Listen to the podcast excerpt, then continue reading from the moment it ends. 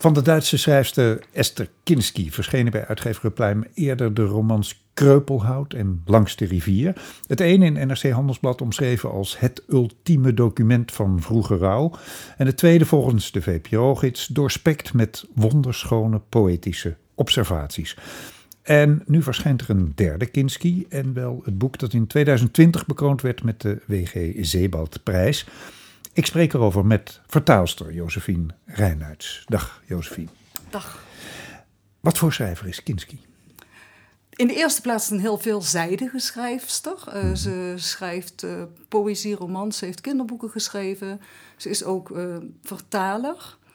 Um, wat ook opvallend is, is dat ze in Duitsland op het ogenblik zo ongeveer, of eigenlijk echt de meest gelauwerde schrijver is. Ze heeft in 20 jaar tijd 15 literaire prijzen gekregen. Ja. Dus dat, is, uh, dat zegt wel iets over uh, de kwaliteit van haar werk.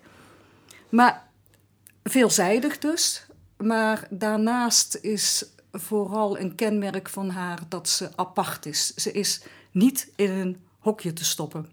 Nee. Volgens de, de jury van de, de Kleistprijs, dat is een prijs die ze nog na de Zeebaldprijs heeft gekregen. Ja. Het regent echt prijzen in haar leven. Uh, daar, die jury die zegt dat ze stilistisch briljant is en eigenzinnig origineel. En dat dekt de lading wel een beetje. En die eigenzinnigheid, die, nou, die heeft dan betrekking op twee aspecten van haar werk. De inhoud, de vorm. Ja. En de stijl. En als je dan naar de vorm kijkt, de inhoud, dan uh, is het zo dat Kinski geen verhalen schrijft geen doorlopende verhalen met een plot. Uh, je zou haar werk kunnen een mozaïek kunnen noemen. Ik dacht daar laatst aan. Ik was laatst, niet zo lang geleden, in Alquilea in Italië. En daar heb je allerlei archeologische opgravingen en een hele mooie basiliek. Ja. Met zo'n enorme mozaïekvloer mm. uit de Romeinse tijd. Mm. Echt zo'n vloer waar je uren naar kunt kijken, omdat je daar een mooi verhaaltje ziet en daar een mooie afbeelding. En dat is eigenlijk het werk van Kinski ook. Een mozaïek van losse stukken, waarbij die losse stukken dan toch ook weer een geheel vormen. Want er is altijd wel een, een rode draad, een lijn. Ja. In Rombo is dat bijvoorbeeld de, zijn dat de aardbevingen. Dus dat uh, is dan de vorm. Ja. En, dan wat de je- stijl, waar je ja, als de stijl, vertaalster ja, de natuurlijk stijl heel waar je veel als mee te vertaler maken mee hebt. te Ja. maken krijgt. Het woord poëtisch viel, eh, viel ook al in de inleiding. Ja. Eh, die stijl van Kinski, eh, die is... Nou, laat ik zo zeggen. Zij is inderdaad ook dichter. Hmm. En zij zegt zelf dat haar proza en haar poëzie steeds meer naar elkaar toe groeien. En zij gebruikt in haar proza ook middelen uit de poëzie. Bijvoorbeeld, ehm, nou ja, veel alliteraties, eh, binnenrijmen en ehm, hoe noem je dat ook weer? Personificaties, waarbij ze dus aan levenloze dingen en eh, andere levensvormen menselijke eigenschappen toekent. Mhm. En eh, nou ja, dat is bijvoorbeeld. eh, dat doet ze bijvoorbeeld met rivieren, die dan in haar werk zelf hun loop bestemmen. In Rombo is dat dan bijvoorbeeld de, de Tagliamento. Ehm, daar schrijft ze op een gegeven ogenblik dat de Tagliamento. Wat is de Tagliamento? Het Tagliamento is de grootste rivier in het gebied Aha. waar de aardbevingen plaatsvonden en waar Rombo over gaat. Oké. Dat is daar de belangrijkste rivier. Aardbevingen een tiental jaren geleden in Italië, ja, denk ik. 1976 was dat. Eh, daar gaat het Dat- over. Ik zeg tiental jaren Ja, geleden. dus, dus decennia geleden. Ja, decennia geleden. Maar die Tagliamento die moet dan op een gegeven ogenblik een andere rivier opnemen. Mhm. En die heeft daar helemaal geen zin in.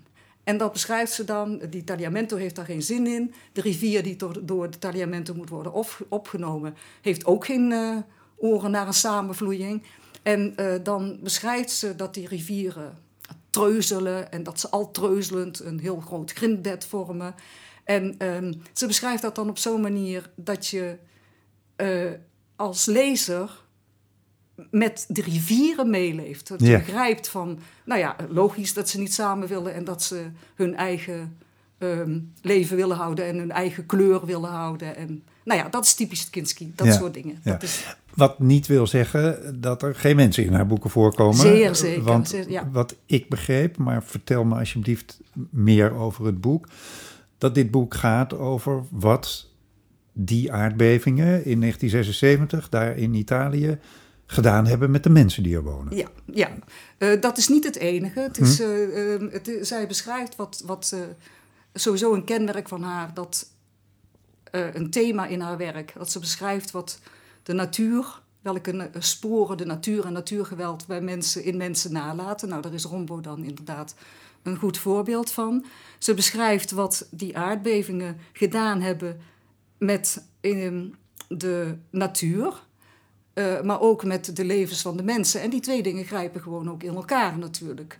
Want eh, als er ehm, fabrieken worden verwoest en ehm, eh, dorpen ineenstorten en rivieren een andere loop gaan kiezen, dan zie je dat allemaal in het landschap en in de natuur. Maar tegelijkertijd zijn de consequenties voor de mensen natuurlijk dat ze geen werk meer hebben en hun huizen moeten restaureren. En nou ja, goed, en alle ellende die daarbij komt Ja. kijken. En is het zo ehm, dat ze dat in, in een soort algemeenheid beschrijft? Want je zegt haar boeken zijn niet plotgedreven. Dat Nee. betekent misschien ook dat er geen hoofdpersonen zijn. Of zijn er hier wel herkenbare hoofdpersonen? Zeker, ja, ja. Wat ze hier eh, doet is, ze heeft, ze heeft in de eerste plaats of een alwetende verteller. En die vertelt dan over aardbevingen, hoe ze ontstaan, de achtergronden ervan enzovoort, allerlei theorieën.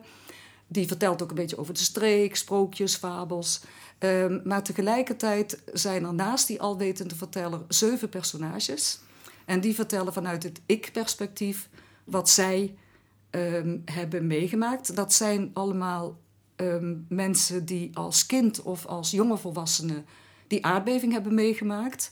En die vertellen dan wat ze zich herinneren over de dag zelf van de aardbeving, over de voortekenen, over die rombo dus, hè, want dat is de titel van het boek. Dat is het geluid wat eh, de aarde maakt voordat, eh, het, eh, begint, voordat die begint te beven. Ah, ja.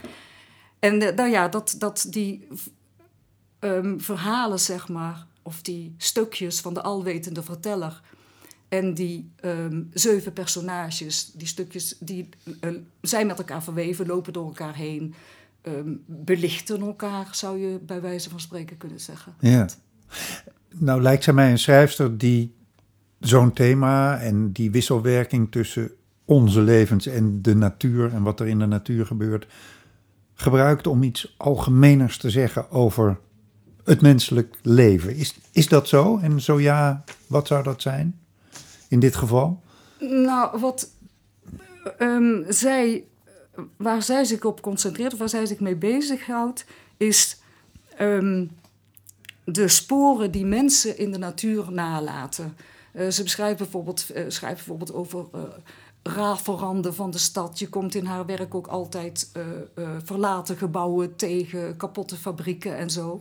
Dus zij ehm, wil absoluut niet over landschappen schrijven. In die zin dat het eh, mooie, eh, perfecte landschappen zijn met mooie zonsondergangen en zo. Maar eh, ze wil echt de, de vinger leggen op, kijk wat wij allemaal met het land doen. Dus je komt ook rotzooi tegen en troep enzovoorts. Ja.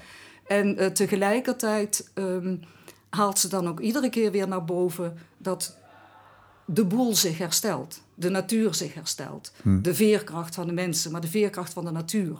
De ruïnes die ze beschrijft, die worden overwoekerd door nieuw groen, nieuw natuur, nieuwe planten, nieuwe bloemen. Ehm, dus eh, dat is eigenlijk eh, ja, heel mooi, hoopgevend Ja. eh, Ja. wat zij, hoe zij daarmee omgaat. ja, waarbij het uiteindelijk vooral ook de taal is die het een genot maakt om het te lezen. hè? Ja, dat is, eh, daar wordt zij alom om geprezen. En dat is eh, inderdaad, eh, haar taal is eh, ja, en niet alleen het ritme, maar ook de metaforen die ze gebruikt. En wat ik daarnet al zei, die eh, middelen uit de poëzie die ze gebruikt, die personificaties, dat eh, is eh, eh, prachtig. En ze gebruikt ook prachtige beelden en metaforen. Dank je zeer, Josephine Reinaerts. Rombo van Esther Kinski verschijnt op 23 augustus.